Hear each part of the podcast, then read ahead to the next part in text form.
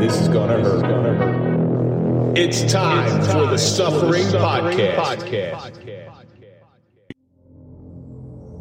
All of our effort and energy goes into making it to the top.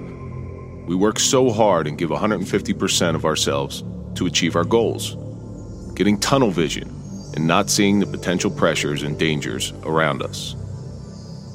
We make it to the top of the mountain and believe that we're good for a while. While we were climbing, there was a hunger inside of us that can never be duplicated.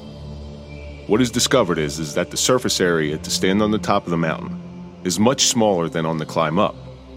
One step to the right or to the left, and we fall. Unless we find a new goal, a new mountain to climb. The human species instinctually thrives on the pursuit rather than the achievement.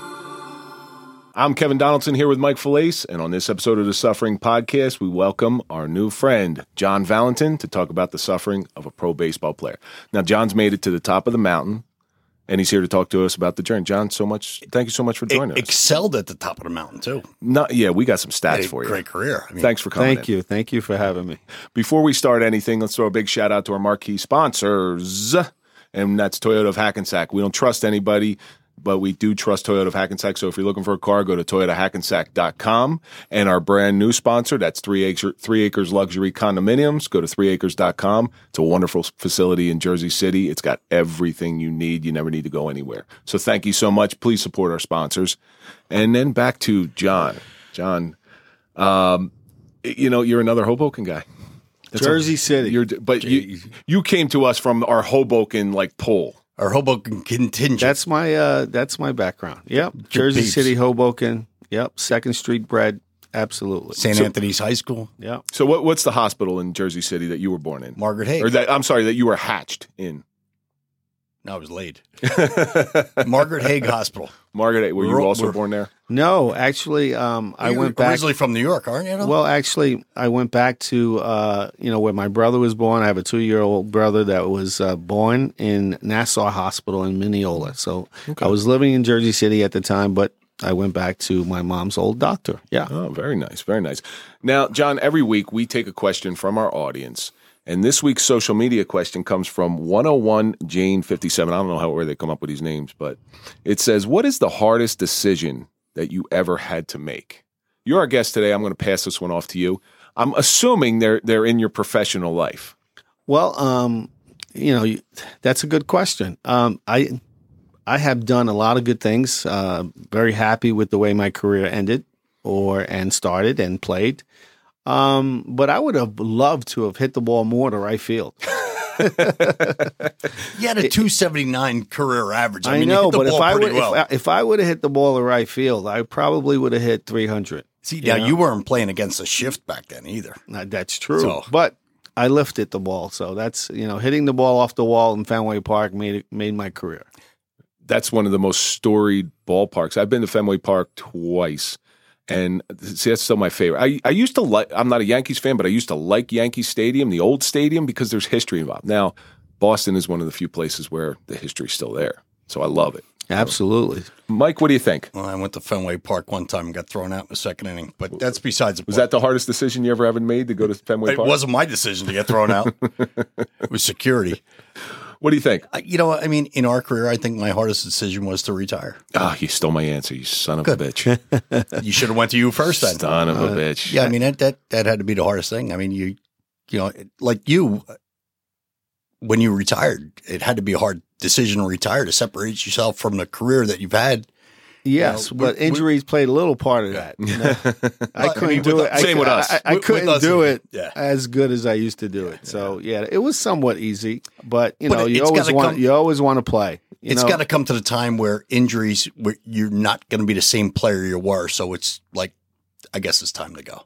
yeah, Yeah, and- absolutely. and- and it that- tells you. Your body tells you. Your mind tells you. You know, your heart is a different story. See, with him and I, my answer is is the same as I- Mike's. Ours was mental injuries where we couldn't really go because we to were work. we were both involved in critical incidents and we were forced to retire where one day we went to work and the next day we weren't it mm. wasn't our see i think i think a lot of it has to do with your choices like if you chose if you if you left on your terms on uh, uh, with a with a whole. We didn't leave. I'd on still our be playing. Yeah, exactly. I mean, that's we didn't. We At didn't have a 55.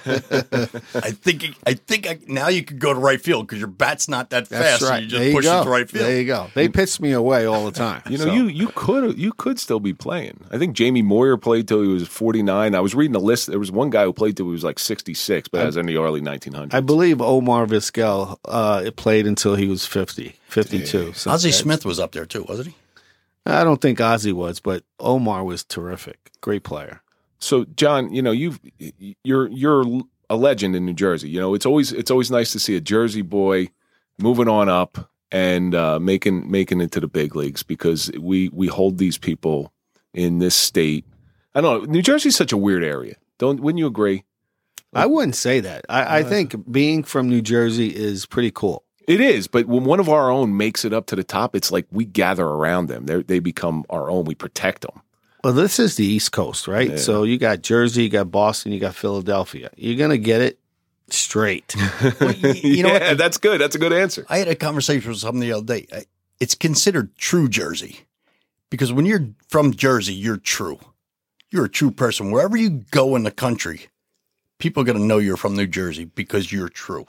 You tell it like it is. Pretty much, good or bad. Yeah, It- exactly. you know, Wh- Whether you, want to hear it or not. Yeah, You're gonna I mean, hear you you try to be polite. Mm-hmm. Obviously, you want to be polite all the time and, and try to get your point across, but it comes out. You're a still from. Jersey. Yeah. But Jersey City, pol- or I'll even encompass it, Hudson County polite isn't polite.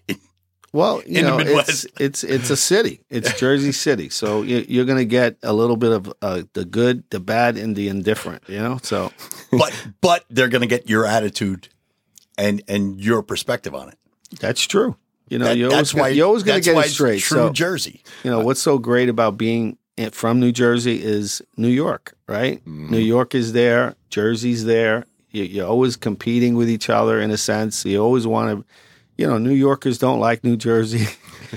New Jersey like don't the- like New York. We're like the, know, we're considered like the redheaded stepchild of New York. You know, But it's kind of cool to be from New Jersey. And it- but like I said, it, wherever you go, you could take someone out of their area, but you can't take their area out of you. that's and, uh, and most New likely. Jersey is, yeah. is always in your heart. yeah, there's no doubt about it. Well, they so that New Jersey is one of those ways of speaking where no matter when you open your mouth, they're like, "Oh yeah, you're from either New York or New Jersey." That That's is true. is. That is and true. Um, but I do appreciate you coming here. I want you to tell our audience a little bit about yourself, where you grew up. You know, where where'd you where'd you first start? Let's put that. I, I grew up in downtown Jersey City. Uh, I went to St. Michael's High uh, Grammar School, um, and also to the high school. But what what's is Marion section? No, no, Heights, downtown uh, near near St. Michael's St. Anthony's, which is like uh, Hamilton Park area, uh, downtown by Hoboken. yeah. Because Um, everything about Jersey City has a section. You're either from the Heights, you're from Marion, you're from Country Village. Right. Yeah. So that I walked to school St. Michael's, and then when St. Michael's um, closed, yeah, they closed down. I went to St. Anthony's, which was like two blocks away. I played for Hurley um, in basketball. Oh yeah, Bobby right. Hurley. Yeah, absolutely. you had, you Bobby a, Hurley Senior, Senior. Yeah. and you know Junior used to play with us when he was in seventh and eighth grade. Um, but yes, uh, played for the basketball team, played for the baseball team. Did you play in the Seagull Classic in South Jersey? I don't, because Bobby Hurley did. I don't recall. So Seagull Classic was uh, was I went to Holy Spirit High School in South Jersey in Absecon, and so they had the Seagull Classic where they brought basketball teams from all across the country. And I know Jersey City. I know Bobby Hurley played there, and you know it was a big thing because he was he was looking up. His career was looking real big, and he came down there. They they had to shut it down because there was a couple shootings out front. But yeah, but I, I was wondering about that if you played on the basketball team. I did play for two years. Yeah, I played with David Rivers. Rivers, Rivers, yeah, I saw who, that. Um, went on to Notre Dame. Notre correct? Dame Yeah. and went to the NBA, then went to Europe to Mm. play. Yes, very good player. So where'd you go to where'd you go to your play your high school ball?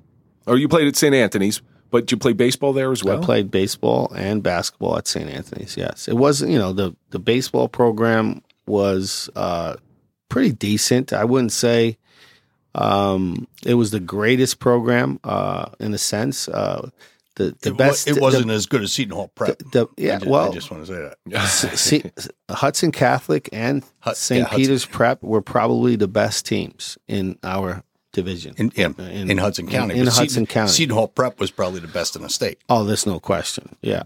Seton Hall Prep has a great reputation of having a Until he got there. yeah having a good program. It's run by you know Michael A- Sheppard a Seton Jr. Hall University graduate is their head coach.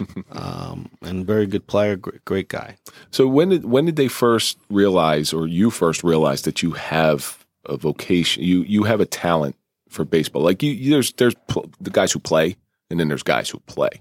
Because I remember the first time I saw one of the most natural baseball players I ever saw, and he actually ended up going to Georgia Tech, uh, a kid by the name of Kevin Hallman. I just I, watched him play, and it was like it was an extension. It was like you and I, or not not you, because you obviously. it was like Mike and I breathing. That's how he played ball. When did you first realize that? Pretty much was uh, not to be overly confident, but I had a pretty good little league experience. Um, I played on the All Star team. I played shortstop. I pitched. I had a pretty good arm. I felt that I was somewhat better than most kids in a Mhm. sense. You know, you make the All Star team, but I was very small and skinny. And I was very small and skinny when I was in high school for St. Anthony's and for the basketball team as well. You know, I, I did see like your rookie card when I was looking you up, and you, you were awfully skinny. Yeah, I was really skinny. When a kid is skinny, you know, you somewhat, you know, you have a chip on your shoulder all the time. Being from Jersey City, you have to be a fighter in a Mm. sense. Um, that's my background. When you play for a, I had very, very good coaches. I had Mike Hogan was a good coach in my high school.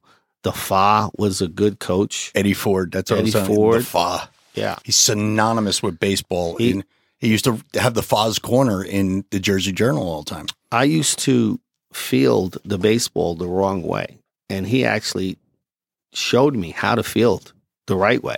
And from that point on, I was basically fielding pretty well, and I got better and better. So when I was a senior, and Mike Hogan, you know, was was a great coach. He took me to different camps. I went to North Carolina camp. I got recognized by coaches f like from James Madison University who liked me. You had something extra. Yes. Well, Yeah. you know, he always took the good kids, you know, and, and try to put them in a good position to be seen. So I went to different camps. And by doing that, I learned from college players. I also went to the Seton Hall camp and I learned from them as well. Um, so when I was a senior, my brother, who's two years older than I am, um, went to Seton Hall, wanted to go to Seton Hall, had a good criminal justice program. He became an investigator in Newark for the prosecutor's office. Very nice. He became captain, but um, I didn't get any scholarships. I guarantee your brother worked underneath Tommy Adams. Possibly. Guarantee. Possibly. I 'cause he don't was know. he was deputy chief there. He's a yeah, I very don't. dear friend yeah, of mine. I don't know the names because I was small. I wasn't recruited highly, and and Seton Hall actually came to see me play at St. Anthony's, and they actually said that I was too small, in a sense that I was too skinny, too small. Uh, So that I chip on- could that, that- I couldn't play in Division One. That chip on your shoulder just got bigger. Well, you know, when you're competing, you want to prove everybody wrong, right? So, um, my brother was going to Seton Hall. Um, I had an opportunity to play for St. Peter's Prep on Kennedy Boulevard. Now, um, I didn't want to play for St. Peter's at the time. They weren't a good program at the time, and I felt like I wanted to challenge myself. And I said to myself, you know, I'm going to follow my brother's footsteps. I'm going to go get a good education. I, I always went to St. Michael's and St. Anthony's. They were, pro, you know, they were Catholic schools. Seton Hall's a Catholic school. Not that I'm like super religious, but I grew up a Catholic. Okay.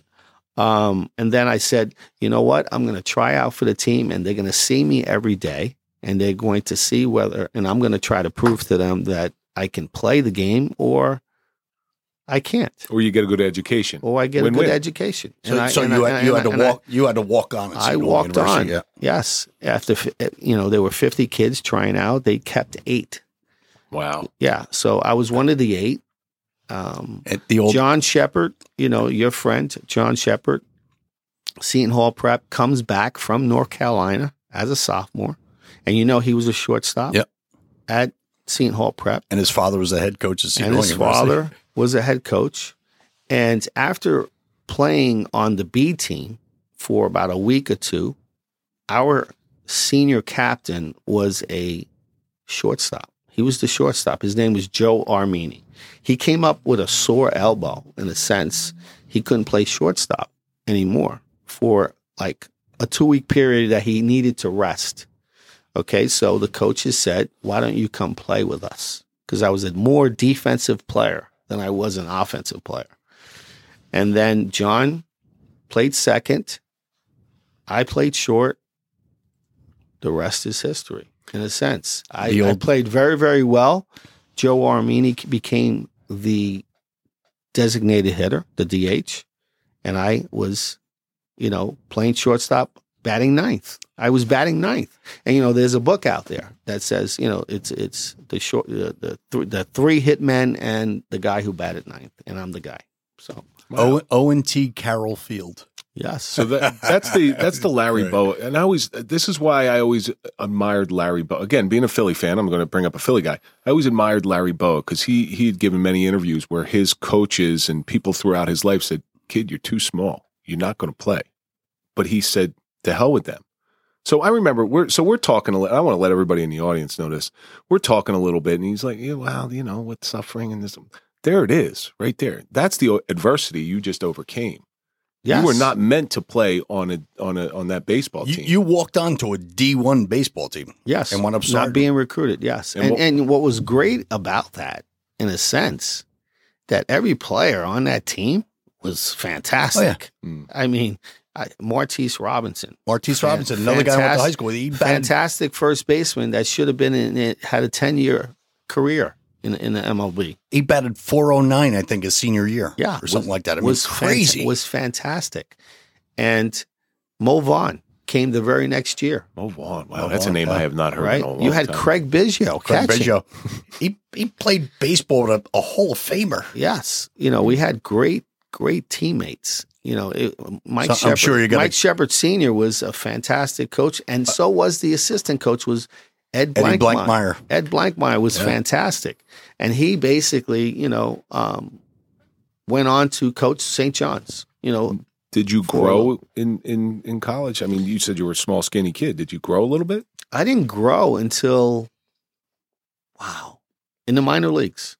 Uh, Well, let's just say from my senior year to my freshman year, I grew three or four inches, gained about ten pounds, but more than anything, I was a really pretty good defensive player, Hmm. and that basically kept me on the field to be able to get drafted.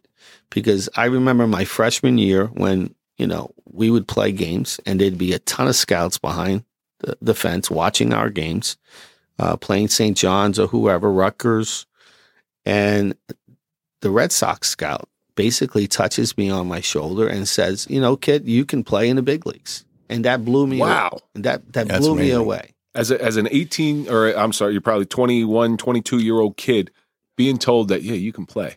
No, I was, you know, you're talking about an 18 year old. Oh, really? Yeah, because you're a junior, you know, you're 21, you know? Right. So um, he tells me that I could play defensively in the big leagues. I- I needed to get stronger and I needed to, you know, hit the weights and eat good. And, you know, the light bulb Sure. turns on, right? You know, you, you feel like you get, you know, for all the years that you played, you know, Little League, Babe Ruth, 4B, whatever, Summer League, you know, you always want that recognition from a person who is, you know, somewhat has value. Highly, highly esteemed Yes. in the baseball world. So when he tells me that, you know, I can play, I mean, I knew I can play, but at what level can I play at? And then when he, you know, basically tells me that I can play, I'm like, okay, I know I can play, but thank you.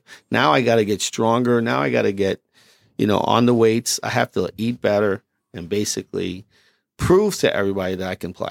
As a child, all of us included, you know, you watch pro baseball. You're a baseball player, football player, whatever sport you you, you like to play. You always you always dream of going to the pros one day. Everybody does. Yeah, but that, I mean, I'm sure every little league says, you know, I watch TV, I want to be an MLB player. Right. But, you know, you're not Real- real, you're not really Reality- believing that. you know? Reality hits you home when like one out of you know hundred thousand kids. I'm gets in sure there. I, I I'm sure I said it myself. Of course, we all did. We all did. But then You all had that time in your backyard where you're playing like wiffle ball and you're sitting there saying it's a World Series. You know, two Yeah. outs, bottom of the ninth. Now, now you you walked on at Seton Hall. Did they wind up giving you a scholarship before My you- sophomore year. Oh, good. Yeah, yeah, because I played well. They Mike Sheppard Senior, you know, gave me God rest his soul. you know, Great, God great rest man. his soul, gave me a scholarship, uh, not a full scholarship because they did not give many full scholarships. You know, you get 11, I believe, in college, and they split them to, you know, with all the guys in a sense. They But- give everybody some money. but now your dream becomes somewhat of a reality. There's still a lot of hard work and there's still many steps to go, but it's actually now, hey, I can do this. I might be this. This might be a reality. As a young kid, that's got to build. It's got first of all, it's got to do wonders for your confidence, but it's also got to do wonders for your work ethic because you're not working for. You're not just working to work anymore. You're actually working towards something. you know, being a small kid, a skinny kid, you're always trying to prove yourself, right? You want to be the try to be the best player on the team as far as whatever skill you have. If you're a good hitter, you want to be the best hitter. Mm. If you're a good fielder, you want to be the best fielder. I was that guy. I was I wanted to be the best fielder. And I think that's what it takes. And You, know, were a Hudson County kid. Yeah. Well, you know, I. I was a product of the FA. You know? Fa. Now, I, I mean, you brought up the Fa. Eh, the Fa is Eddie Ford. Eddie Ford was like the guru of baseball in Jersey City, right? yes. He used to. He used to. Have, I was saying before. He had a, a article in the Jersey Journal, I believe it was. It was called the Foz Corner, and he used to write about all the, the different Jersey City kids and everything. The the Fa was fantastic. the I mean, pool of talent from that area, area, the pool of talent is is pretty broad. Well, we're- in, we're- in, in Jersey, um, you have a lot of talent that plays multiple sports. You know, so the Fa had, you know, he was uh, associated with the White Sox at the time as a He was, scout. he was a as scout. as yeah. He a was scout. for the White Sox. So, you know, getting you know good feedback from him was fantastic. I mean, you know, you're getting feedback from guys that you look up to and say, okay, what what I need, what do I need to do to get better? And I was one of those kids that, you know, uh, I listened. I listened. I was focused. I wasn't out playing around, hanging out on the corner with friends that were doing bad stuff. I was not one of those guys. Now you enter into the minor leagues. From and from my understanding, from people who have been through that whole journey, that's Well, a whole different thing in itself. Well, you, you were drafted by the Red Sox, right? Got drafted What, uh, in fifth- the f- fifth round? Fifth Fifth round round, yeah. with the Red Sox. I was the first infielder taken, so they took four pitchers, and then they took me. The person that drafted me was the guy who touched you my- on the shoulder. touched me on my shoulder. Pretty interesting. So when he's Do when you, remember, he's, do you remember his name? his name is Matt Sczesny, great scout for the Red Sox. Um, when he signed when when I got drafted, um, and I knew that it might be him that was basically telling the Red Sox, you need to take this tough little skinny kid in a sense, uh, and uh, you know he can play defense in the big leagues. I'm sure if he gets stronger, he will turn out to be something. And that's exactly what happened in a sense. I got stronger every year. But but getting back to that, where were you and what was it like when you heard you got drafted? Actually, I was very, very nervous um, and did not want to be home. See, So- the baseball draft is different from the NFL draft. Like the NFL draft, it's it's aired live. Baseball is just like yeah, you got They picked. do it now, though. yeah, They do they it now with the MLB Network. But uh, that that that that day, I wanted to just go to the mall and relax. And if I, you know, if someone called the house, they would call me. Hmm. And and that's basically what happened. You need to come home. You got drafted, and we're not going to tell you who, but you got. So I I basically got home and found out it was the Red Sox. and now you enter into the minor league world. You get separated. You're making probably nothing, and you're just on the Minor playing. leaguers don't make anything right now either. Yeah, so and, and you're on buses from here to there. you're playing. You're playing barnstorm baseball. Yeah, but it's great. Yeah. It really is. You're living out a dream now. Okay, but, so but now you're getting paid to do your dream. yeah, so it's no longer a fun thing. Well, it's still fun. I mean, it's great. You're with guys trying to make the big leagues on the same bus in the same situation. you're rooming with guys still, you know, just like college in a sense, but now you're the hashtag is you're a pro. Mm. Okay. So now you're like, okay, now I'm playing with all the guys in the country that are now supposed to be good. Now it's my time to see if I match up. Mm. There so, was so did- every day that was the the the chore in a sense. throughout your minor league career. How long were you in the minors? Three and a half years. Three and a half years. Did that doubt ever creep into your head? Because doubt is a is a dream killer. No. Never. I was gonna say That's three- awesome. Three and a half years in the minors isn't long. You hear you hear some guys that that dwindle in the minors for years. But I wasn't the kind of guy in a sense that was always focused on the big leagues. I was focused on being the best player on my team best player in the moment. in the moment. Yeah, absolutely. Yes. That's that's an interesting concept. Be the best player on your team rather than you know. So you have to climb this mountain before you can climb the other yes. mountain. Short goals Short in a sense. Basically, you know, from single A to double A to, and then to, to triple A, actually yeah. to actually, you know, get drafted and say, "Oh, I'm going to be in the big leagues in uh, two years." You know, that's not a reality. You have to prove it every every day, and that's basically was my um, my mantra in a sense. You know, I really wanted to say, "I'm going to come to the park every day. I'm going to play well." I'm going to try to compete with everybody in the country who just got drafted. Is every like strikeout a kick in the ass, and then every hit is like, okay, now I can do. No, because it's a learning experience, you know, because every time you go up to the plate, there are things that you do well and you're going to do them well.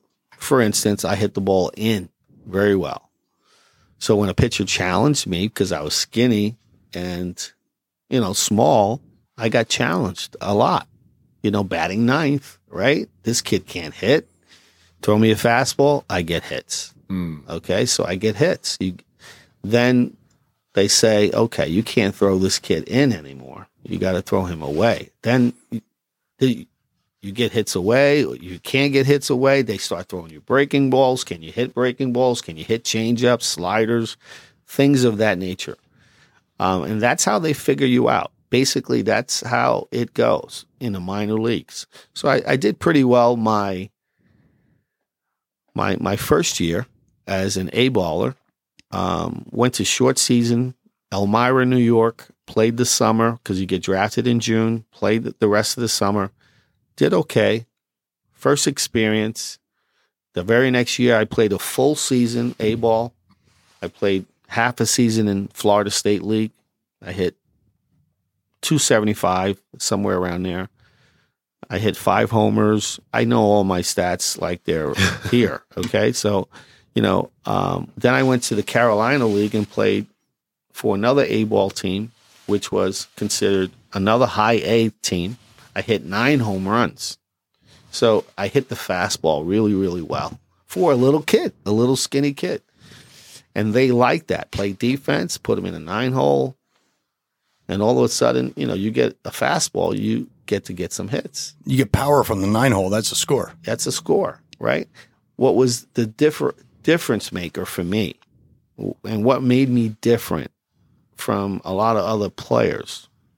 Whenever they threw me off speed pitches, pitches, I did not swing because most pitchers don't throw strikes with off speed pitching. They throw curveballs on in the dirt, sliders that break away, changeups down. And if you are have a good eye in a sense that you don't swing at bad pitches, you always put yourself in a position to hit fastballs. That's what I did very, very well. Now, how'd your parents feel about this journey at this to this point? Well, you know what? What basically um, they were very proud, obviously, to Sure. to have a kid who was going to now play baseball, right? To see how far I can go. But you know, they always said that if I did not finish, you know, um, if I did not get to the big leagues and I needed to finish my college, you know, to get you know to graduate in a sense, um, I would go back. Okay, so um, they were very, very happy and very supportive um, of me. And I was able to climb the ladder and basically play well. You know? And, and then that one day comes, John, you're going up. You get the call up. How did how did that happen? Well, um, um, it's a, a little bit of a story because when I went up to Double A, um, that was the most challenging um, level in a sense. You get the guys who are very, very talented. They throw very hard, but they don't have, you know, a whole lot of command in a sense. They can't throw strikes. So I had trouble hitting at that level. But, you know, my manager at the time was Butch Hobson.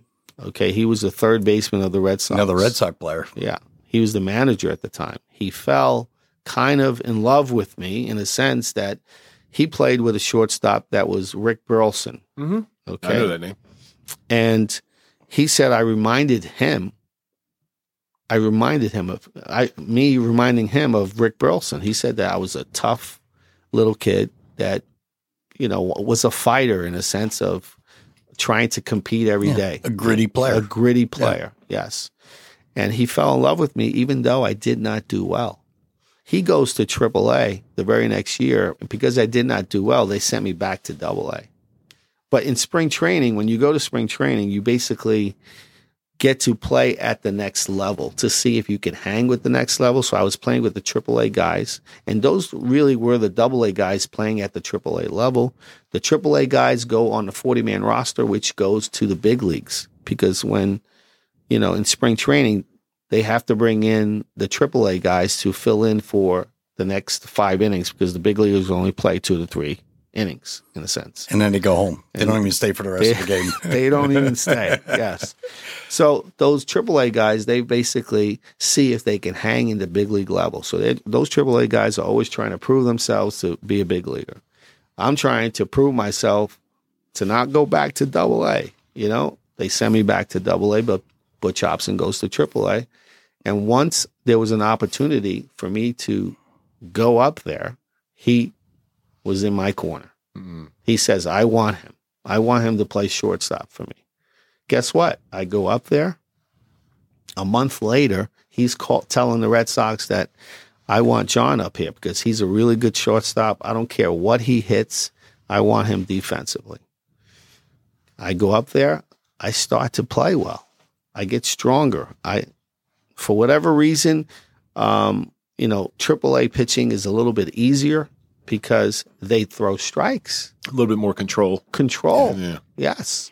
Well, I've I've heard that from from single A to double A is the hardest step. From double A to triple A is easier from single A to double A. Absolutely. Double A is the, the, the place where you're going to have trouble because the talent is there. Young fireballers that don't know what they're doing.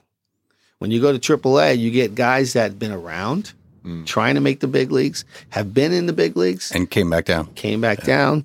So they are professionals. They know how to throw strikes. And what year are we talking about now? This was, um, I got drafted, right? 88, 89, I was in A ball. 90, I was in double A. 91, I was in triple A. So in 91, I did very well in AAA. A. Butch Hobson's the manager. He gets the big league job. Hello. Nice. Ding Yes. ding So, ding. you know what? It just takes that one person to believe in you. That's right. And that's what, that's, and that's oh, exactly great. what happened here. it's, so- it's amazing that a guy so like he Butch gets- Hobson. Butch Hobson's like a He's like my, a- he's my my best friend. that, oh that's great. That is Yeah. fantastic. So he believed in me. Okay. So um, he gets the big league job. And there you go. I'm in AAA. He says, be patient. I go up to the big leagues because they now have to protect you after three years. They got to put you on the 40 man roster.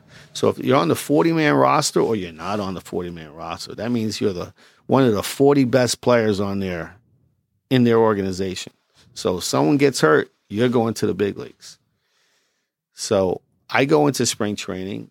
I play great. He's the manager. He's like, I want him in the big leagues. Wow. I want him in the big leagues. But I'm hitting now. Okay. I'm hitting with more power, doubles. I'm hitting some home runs. I'm walking. I didn't strike out much because more of a contact hitter in a sense. He says, I don't care what you hit. I want him for defense. But I was hitting. Hmm. So in 92, I went back to to AAA because he said, be patient. Let's see what happens. The team was doing terrible. They were in last place, last place. And I love that time of year too because I'm a Yankee fan. But go ahead. Yes, I know you are. Okay, so the team's in last place, and usually in September they do the September call ups. But right after the All Star break, he says we're not in a position to win in in '92. So he says let's bring up John and a other couple other guys. Mo Vaughn went up, did very well. Okay, I came up, um, and I hit 280. Damn. 280, batting ninth. They said, This is your job next year. You know, I remember I remember that scene in The Rookie with Dennis So, Quaid about I mean, it was an amazing journey about. Mike Morris. And they have a very beautiful scene where he walks into the Devil Rays locker room for the first time and he sees the jersey, the Devil Rays jersey with his name on it. Right. That's the picture, right? Yeah, what what was that like to go into the Red Sox locker room, wherever you wherever you joined the team, whether it was at home or away, and see Valentin on the It- back? It's it's very overwhelming, Yeah. to be honest with you. And not only to see Valentin, I'm playing next to Wade Boggs. wow. Yeah, I mean, you know, that- Hopping over third baseline? That's what I was going to say. No, too. I chicken sandwich. I'm sorry. It was chicken, chicken sandwich. sandwich. Yeah. to to Yeah. I'm be pl- next to Wade Boggs. Yeah. I mean, I mean, it's he was eh, the locker right next to me. I was gonna say that's that's got to be so. I mean, I got chills just thinking about it. Like you being just a, a regular, hardworking baseball player.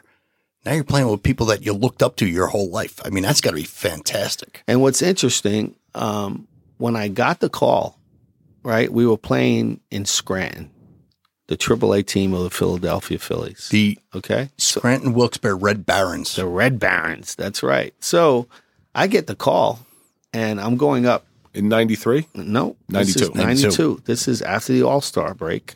I'm going. It's July 27th. The All Star break is the 10th, 11th, and 12th. July 27th. I well, the, the 26th. I get the call. I'm going to face Kevin Brown. Kevin Brown, an ace for the Texas Rangers Texas at the Rangers, time. yeah. Okay, so I missed batting practice because my flight was delayed from from New Jersey to Boston. Whatever. Okay, I get to the park. Batting practice is over. It's like almost six o'clock. We play at seven. I'm like, I'm not playing today. He puts me in the lineup. Wow. He says, "Don't think about it. Just go out Just and go. play. Yeah, you're only playing on the biggest stage in baseball. Don't worry about it. Don't think about it." Yeah. Well, guess what? Kevin Brown really stuck it to me. I really didn't do anything against him. I hit like three ground balls and a pop up. I mean, really, really great pitcher. Had good sink, good slider. I, I didn't do anything against him. Didn't him. strike out though. I didn't strike out. But you did get a hit in your first game, if I'm not correct, did you? Yes, off the reliever. His name is Matthews. I believe it's uh, Terry Matthews. I'm not really sure his first name, but his last name was Matthews. And we were losing at the time. So I go ahead with second and third. We're down by one. I get to two strikes. I go, I got to put this in play, right? I put it in play. I get a base hit over the shortstop's head. Those two runs score. We take the lead. We end up adding one more run not by me, but by someone else. But I had the winning run. Wow. Did you get the ball from your Got first the, hit? got the ball. You still, And do you was still a- have it? Yeah, still have it. You were playing at the time. Was Nolan Ryan still playing on the Rangers? Yes. He was. Yes. Did you ever bat up against him? Yes.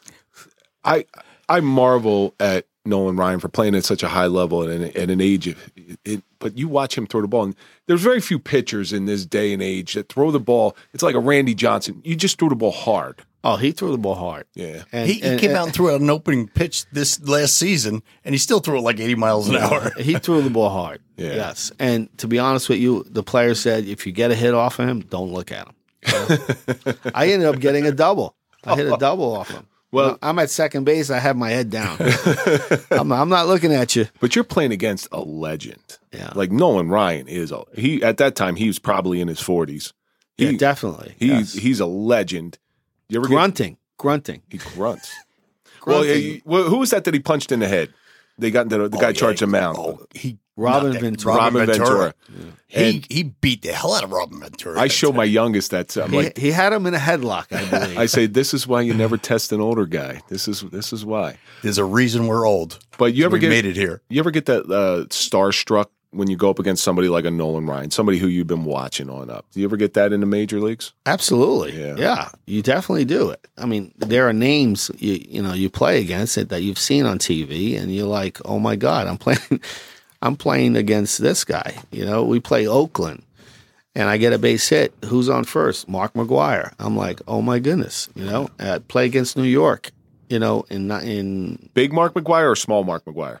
Uh, that was big Mark McGwire back in those he days. was always big. Yeah. He was always big. But, you know, you play, get hits in the Yankees in 92, 93, 94, 95. It's Don Mattingly. Yeah. Right? I weirdest it's- weirdest baseball swing ever. But he he was a, a fantastic hitter. Well, now you you played in You- what, what is it like when you're standing on first base? What's the conversation like with the first baseman? You see these guys. You see guys well, as a talking all rookie, the time. as a rookie, you, you, don't, say speak. anything. Yeah. Shut up, Rook. Exactly. you played in an era where there was a lot of scandal in baseball, and it, it sort of muddied the the baseball waters. Um, I don't know if you ever and, and please don't mention any names. I don't want to know who they are, but you, what did that feel like? I mean, did you did you hold it against those people that did that that that got involved in the performance enhancing drugs? Um, what was that like? Well, you know that's that's always a tough subject to talk about in a sense because uh, these these gentlemen are still trying to get into the Hall of Fame, Mm. and Which I Um, find it personally, I think it's a sin. I think it's a Um, sin. yeah, I mean it's it's definitely not condoned. It was not. It's obviously something that you should not do, or you should have not done it in a sense. Um, but Steroids weren't banned in baseball in two, 2002, if I'm not mistaken. I don't know They, exactly they weren't a banned the year. substance. I think it was 2002. I think it was 92. They became a class three narcotic. I don't know for Yeah. sure, to be honest with you. But you know, most guys uh, always are trying to stay on the field. You know, so you don't condone anything that they're not supposed to be doing. But most guys want to be on the field. You know, so they're going to take, you know, a pain pill here, whatever they can get on, whatever they can take to get them on the field, which is not right in a sense, but. Um, But Well, you're, you're, you're talking a job that's worth millions of dollars. And if you're not on the field, someone else is going to take your job. So you're going to take what you have to take to keep your job Well, that, that's the mentality of the guy who is who has been hurt in a sense and is trying to come back. I call know? it Wally Pipp syndrome. Wally Pipp got hurt, right? Poor Wally. I always felt bad for Wally Pipp. Wally Pipp gets hurt, and you know the rest is history with Lou Gehrig. Yeah. Yeah, there are a lot of players. There are a lot of players before they even, you know, you, you know the players' names, right? If, before they even played, or before they even assumingly taken, you know, whatever they took, we're we're Hall of Famers anyway. Yeah. You know, Yeah. we're Hall of Famers anyway. So you you got to look at it in in you know, were they Hall of Famers or were they, were they not Hall of Famers? But my, my problem with the Hall of Fame is I think Hall of Fame is voted on by baseball writers. To me, baseball writers are frustrated athletes. I mean, look at a guy like Eddie Murray. Eddie Murray didn't get in the Hall of Fame, or Albert Was- Belle. El- Eddie Murray was one, at one time the highest paid player in the in Major League Baseball. Albert Belle still in his, isn't in the Hall of Fame because he wouldn't give interviews to baseball writers. My theory on it is the Hall of Fame is, is an exclusive club. If you want the steroid era players to get in there, why don't you let the Hall of Famers vote on who gets in the Hall of Fame? Well, it's interesting. You know, they have a players committee, right? You know, after you do not, you, can't get into the Hall of Fame for 10 years, you go into a, a special selection by players who make that decision, I guess. Um, the, the, the fact that, you know, the media has the say whether you go in or not is the integrity factor. You mm. know, That's the Pete Rose syndrome type. that's of the thing. integrity factor. But you're, you're going to tell me guys like, I mean, back in the day, I've heard stories that baseball players back in the 60s and 70s used to take amphetamines all the time. So you're going to let them in the Hall of Fame and It's it's a, a very Like, very yeah, it's, it's a, a- it's a very touchy very subject. gray line. Yep. I mean, it's a very touchy subject. You can do it, just don't get caught. There are many guys who have done. You know, they've taken, you know, they take you know, 10 Red Bulls to get on the field or whatever the case may be. You know, they're always trying to get an edge in a sense, and you're always trying to stay and play as long as you can. Well, something was said once by somebody who I admired growing up. Me? And they, no, no, yeah, growing up, but when you were like 25 and I was six, um, you know, it was it was Mike. It was it was a roundtable discussion with Mike Schmidt, Graig Nettles, and Brooks Robinson. And Mike Schmidt said this, and it always stuck with me, and it kind of changed my perception about performance enhancing drugs in Major League Baseball. Mike Schmidt said, if you were to give, if you're, you're coming to me and you're going to say, if you take this, you'll be able to play better, play longer, and recover faster. He goes, you're goddamn right, I'd take it. You know that that's what he said, and I thought about it for a second. I said, if I if somebody were to come to me in my current job and tell me I can make all these three, I can make you do better, do it longer, and recover faster. You think I'm not going to do it to get an edge? Of course you are. Well, it really depends. It really depends on your confidence level, per se. Let's say you are doing very, very well, not doing anything, Hmm. right? And you're healthy and you're not doing anything, and you're competing with everybody, and you're hitting 300, and you're an all star, and you're this and you're that, right?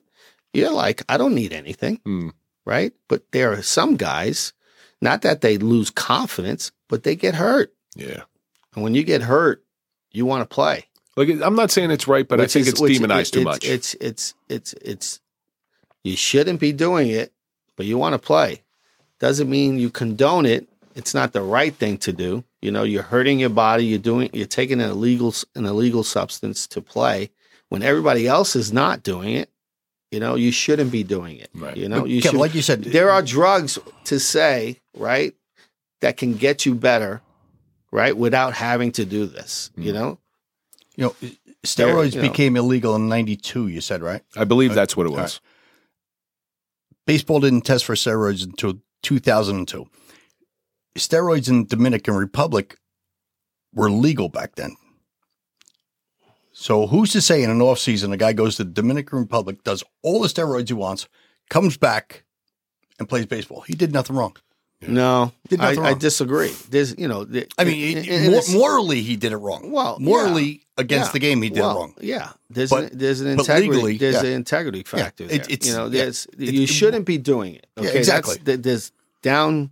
If it's a black and white, you shouldn't be doing it. But you know, the human element comes into it. You know, the human element comes in, and then you're like, okay, People are always going to look for an edge. um, they're always going to try to come back and do it. Do something to where they can come back to be that same guy, which is not not something that you should be doing. you, you know, you like really- I said, it goes against the integrity of baseball. I'm not. I'm not saying that steroids are right, but technically, I think baseball turned a blind eye to steroids for a while. I, I'm, I'm, I'm, I'm sure, I'm sure in a did. sense, you know, Mark no, McGwire, they, Sammy- they Sammy definitely, Sosa. they Yeah, definitely McGwire, didn't Sammy want to Sosa. have anything to do with it, Yeah. you know, because you, you can't you can't say that you know you want this to happen because it's not the right thing. you had this really storied career, and just to pull some stuff, you have an unassisted triple play. I think it's the only unassisted triple play. No, no, No, I, I think only- now it's like there's 13 or 14. Really? Yes. Oh, okay. He's the only player in baseball history to have an unassisted triple play, Cycle. hit for the cycle, and have three home runs in one game. Okay, that's what it was. That's what I read. That's the only read. person in baseball to do not all in one game, obviously. No, that's no throughout not, your career, Not all in one game, but that's that's just being lucky. being in the right place. A triple play is being in the right place at the right time, and and having baseball knowledge. Out of all that stuff, what is your most proud major league moment? Oof. Um, I would say the proudest moment is to actually not only get to the major leagues, but to stay. Because that's a big. That's thing. what Ad, our friend Adam Burt said. That's exactly what he said. Adam played for the Philadelphia Flyers. He said getting there was one thing, staying there was another. Now, when when you got called up, you never got sent back down, or did you? did not get sent back Yeah, down. oh, that's great. Yeah. So you, it, it comes time in every person's life. Everything has an expiration date where it's time to end it. Hang up the jersey. right. How was that? How was oh. that decision? It's hard. It's hard, you know. Especially, I had some injuries. I torn my patella tendon in in 2000. I had torn meniscus tears in my knees, as well as I tore my labrum and rotator cuff in my left shoulder. So I've had some injuries that I had to deal with to come back from. Um, that took some time off in a sense, uh, and age plays a very big factor. You know, once you hit the age of 32, 33, The ripe old age. you definitely are not the same player as you. Were. But the once one thing I was. want to, yeah. what you play, you played for the Red Sox for what, 10 or 11 years. yes, a little over ten, just the hair. And then you played for the Mets. Yes, How did you get separated from the Red Sox? Did you, Con- they had an option. They had an option year um, to pay me X amount of dollars, which was a good salary, and or buy my salary, my contract out, and pay a portion of it. And because I was older and not the same, I wasn't running the same way that I ran when I was in my twenties especially as a shortstop? and a shortstop. But at that moment, you know, I wasn't a shortstop anymore because Nomar came. That's right. You, you went And to I- third, right? Garciaparra? Yeah, Garciaparra came, which was at the time, you know, I felt like I didn't want to move out of shortstop, and I just hit 27 homers and 100 RBI that year in 95. He comes in 96. He's the number one pick, who now is putting pressure on taking over the position. He is doing fantastic in AAA. They are now trying to figure out what do we do with John? What do we do with Nomar? Well, what happened in 95, they brought him up in 95, the year that I was having a great year. They played him at third, they played him at second, and he didn't play that well defensively. He was a natural shortstop. So they said, John, can you play second? and I said, I can, but I don't want to. Mm. You know, I wanted to get traded, to be honest with you. That for when they first told me that, I said, I don't want to play here. I want to get traded. But then, you know, speaking to my agent, my family, I play well at Fenway Park. I pull the ball, I hit homers, I hit doubles off the wall, I hit for high average, I walk. Why do I want to leave? I said, let me smarten up and play second base. So then Wade Boggs, my first year, became a free agent and he went over to the Yankees to Hmm. play, right? He won a World Series with the Yankees. Okay. Um, so we put another person at third base. His name was Tim Naehring. Okay. Good shortstop. Very good shortstop. He now works for the Yankees as the assistant general manager for Cashman. And since I was playing shortstop, they put him at third because he was a bigger kid. He was like close to almost 6'1, 6'2. He had power and he had hurt his back, so it slowed him down a little bit. He was a prototype third baseman.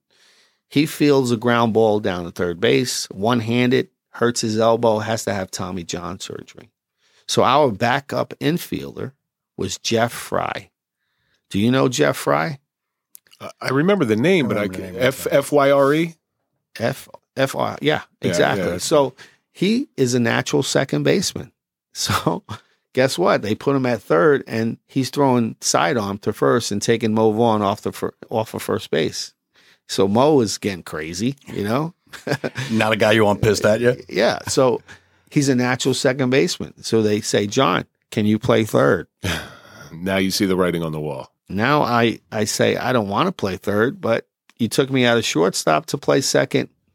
What's the big deal? I'll play third because I could throw the ball overhand to first base, and I didn't need to throw it sidearm. Jeff went to second. He played second. I played third. They offered me five more years on my contract, and that's how I stayed with the Red Sox that long, hmm. and which was a fantastic thing. You know, you always want to, you know, players today you know, players today want to really stay with one club. That's why they want those 10 year deals. They don't want to do two years and then have to move. The Bobby Bonilla clause. You know, He's Bobby getting paid to like twenty thirty one or something Jul- like that. July 1st is Bobby Bonilla Day. I know, exactly. a million dollars. well, Brilliant. players want to stay in one place. Yeah. You know, so I was able to now stay in one place with my family and basically be happy. Which which doesn't happen much that much No. anymore. I mean, right. that's crazy. So um, that's how I stay there. They offer me, but I then get hurt you know, at the, towards the end of my career, they had an option year for 2001. So no, 2002. I end up, you know, getting bought out of my contract, and I end, you know, have a an opportunity to play for any team.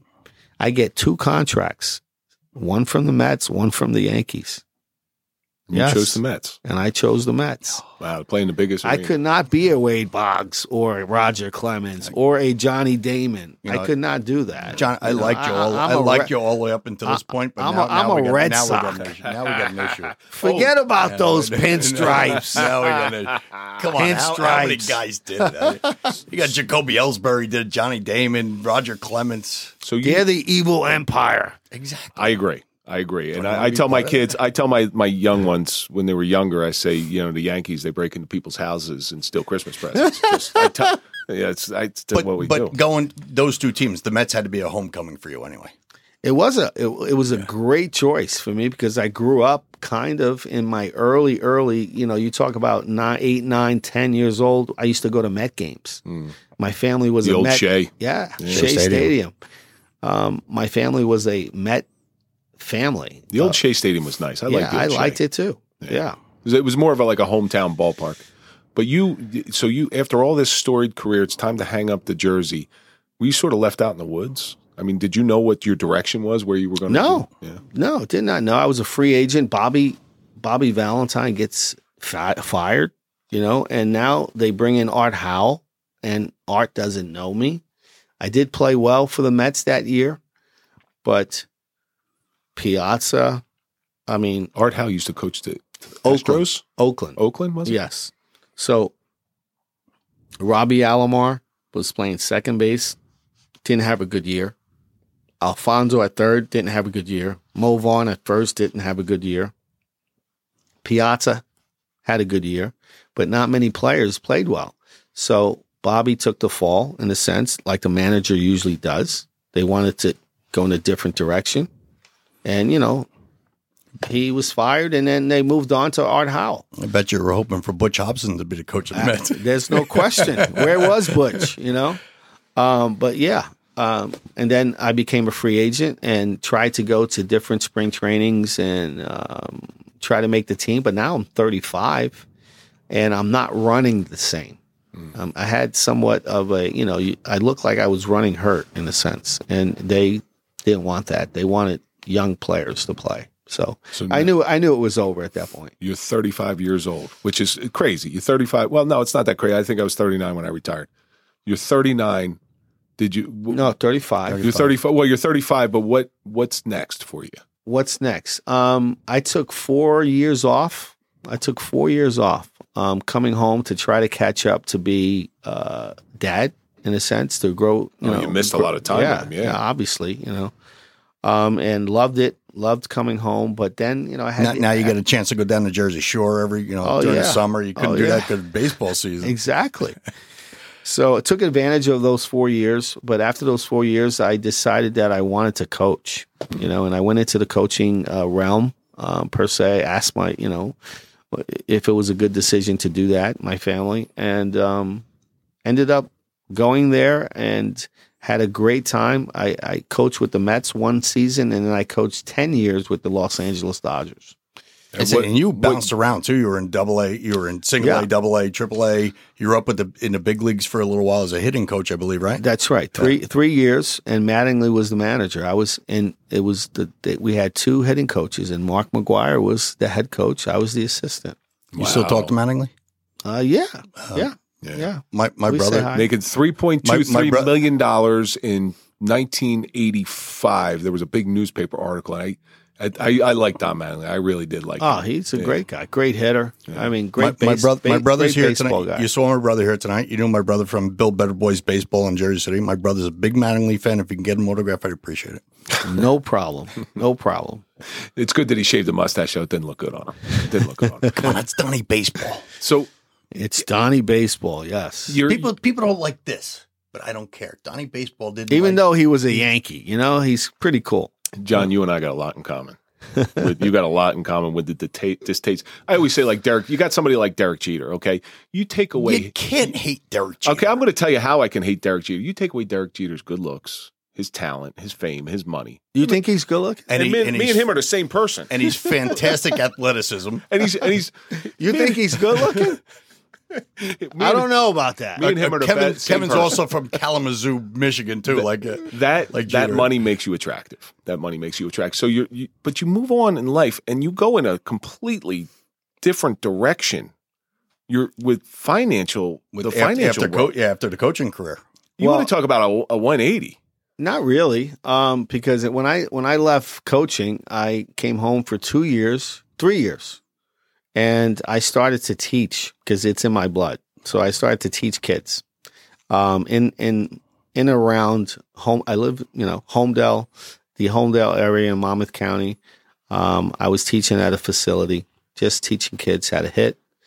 I run into a CEO of a financial services company.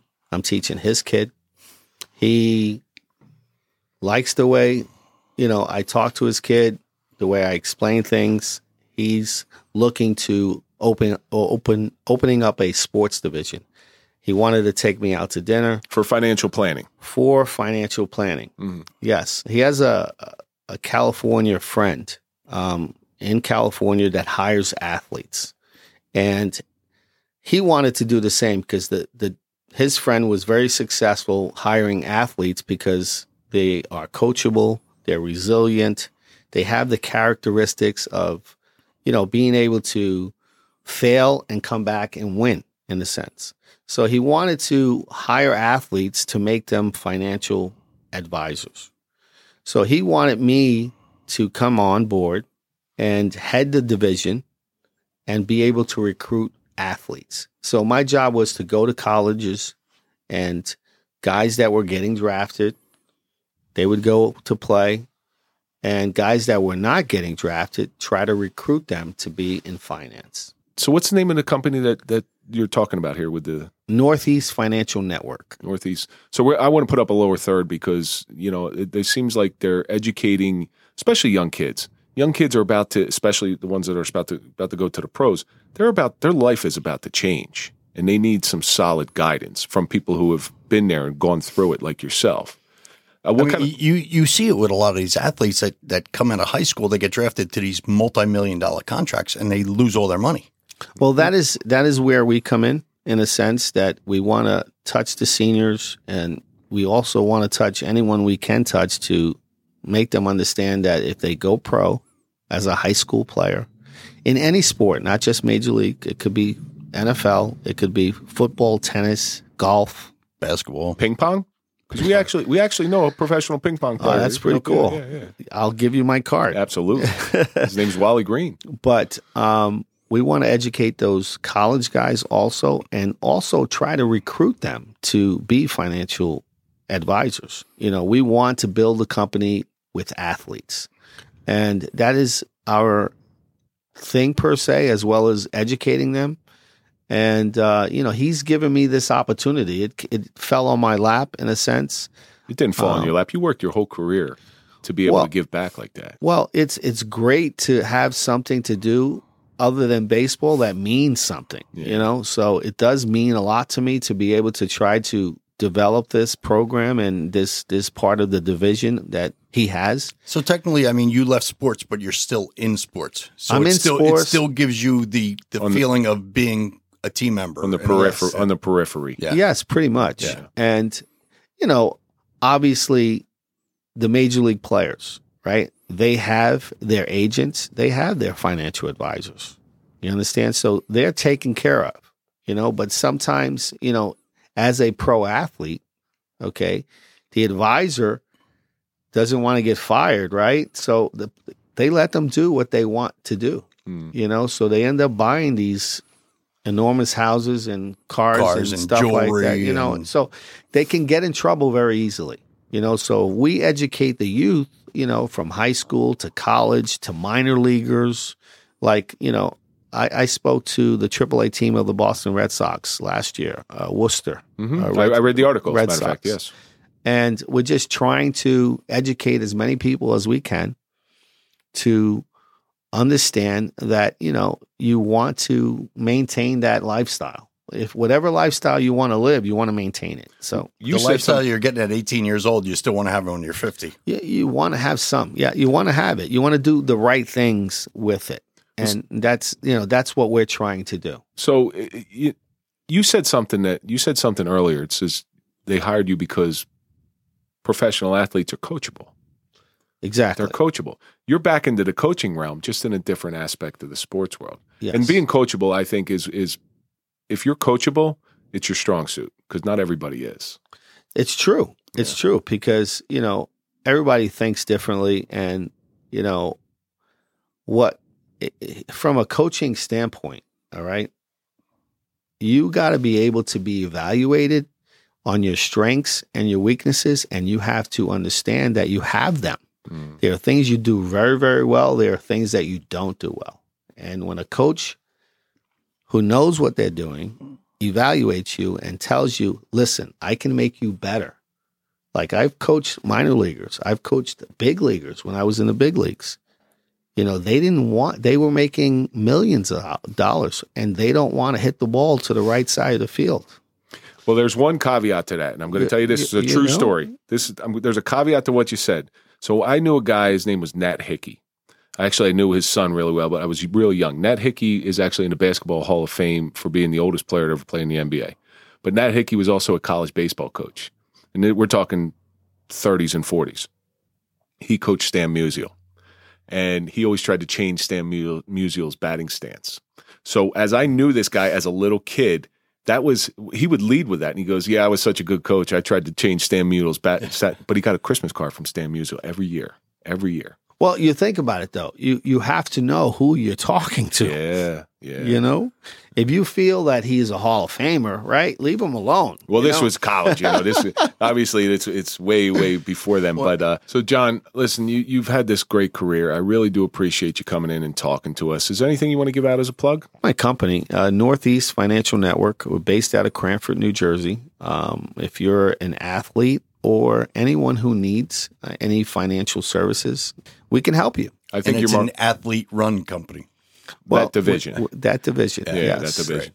So once again, thank you for coming in, sitting down with us, going through some old stuff. It was really big for me. I enjoyed it a lot. Yeah, I did too. So thanks, uh, John, thanks like, like I said, me. I reached out to you last week. We have a lot of friends in common. You know, we brought up like Johnny Shep and the Fa, and I mean that just brings me back to my childhood, man. That's great. Yeah. I mean, I had great teammates. Johnny Shep was one of them. Uh, Marteese was great. Um, you know, playing with Biggio and Mo Half- Vaughn was fantastic. Half of my high school class played college. with- We talked about Don Antonelli. How come you didn't play? Uh, I, su- I sucked. You know, Johnny Shep. You know, I mean, we know a lot of people, and that's crazy. Yeah, it was a it was a blessing in disguise, in a sense, to actually walk on to a Division One team. And, like I said, you played Build Better Boys baseball in Jersey City with my brother. So, so the, the- I, I usually end the show with this question: "It's what your suffering taught you?" Because we had this discussion on air. You're like, "Yeah, I don't." I'm going to tell you what the difference is. Is because all those hardships that you went through, you never saw them as suffering. Because you can have, you can look two different ways at things. You can be the victim or the victor. You chose just never to see them as obstacles, as more as challenges. Absolutely. Yes. Yeah. I mean, adversity is something you learn from. Mm. And I never really took it as a negative. Yeah, I, I- I, I- actually took it as a dare in a sense. I think okay, John- I think- I, can't do well. Okay, let's let's John try went through this again. more adversity adversity than suffering. Walking onto Seton Hall, getting a scholarship, then getting drafted, working your way up through, you know, minor leagues. I think that's a adversity, not suffering, because you loved it. I loved it. So it's really not a, a, a real suffering story. You still speak about it with such joy. I can see it in your face. and, and not and only- knows dates and everything. yeah, I mean, not only that. I mean, you have to be a little lucky, right? I mean, Butch Hobson, right? yeah. Well, Uh, he he was in my corner. God you have bless. to have somebody in your corner. God to- bless Butch to- Hobson. God bless Butch Hobson. John, Is, thank is he your is he your kid's like godfather or anything like that? No, no, no. But I we we speak of each other very fondly, and he's a fantastic guy. That is great. You know, because like I said, growing up a baseball fan, I hated the Red Sox, but Butch Hobson was like, And I hated the Yankees. Yeah, and I still hate wh- the that's Yankees. That's why you signed with the Yeah. Mets. and that's why he's here, just so you know. John, thanks so much.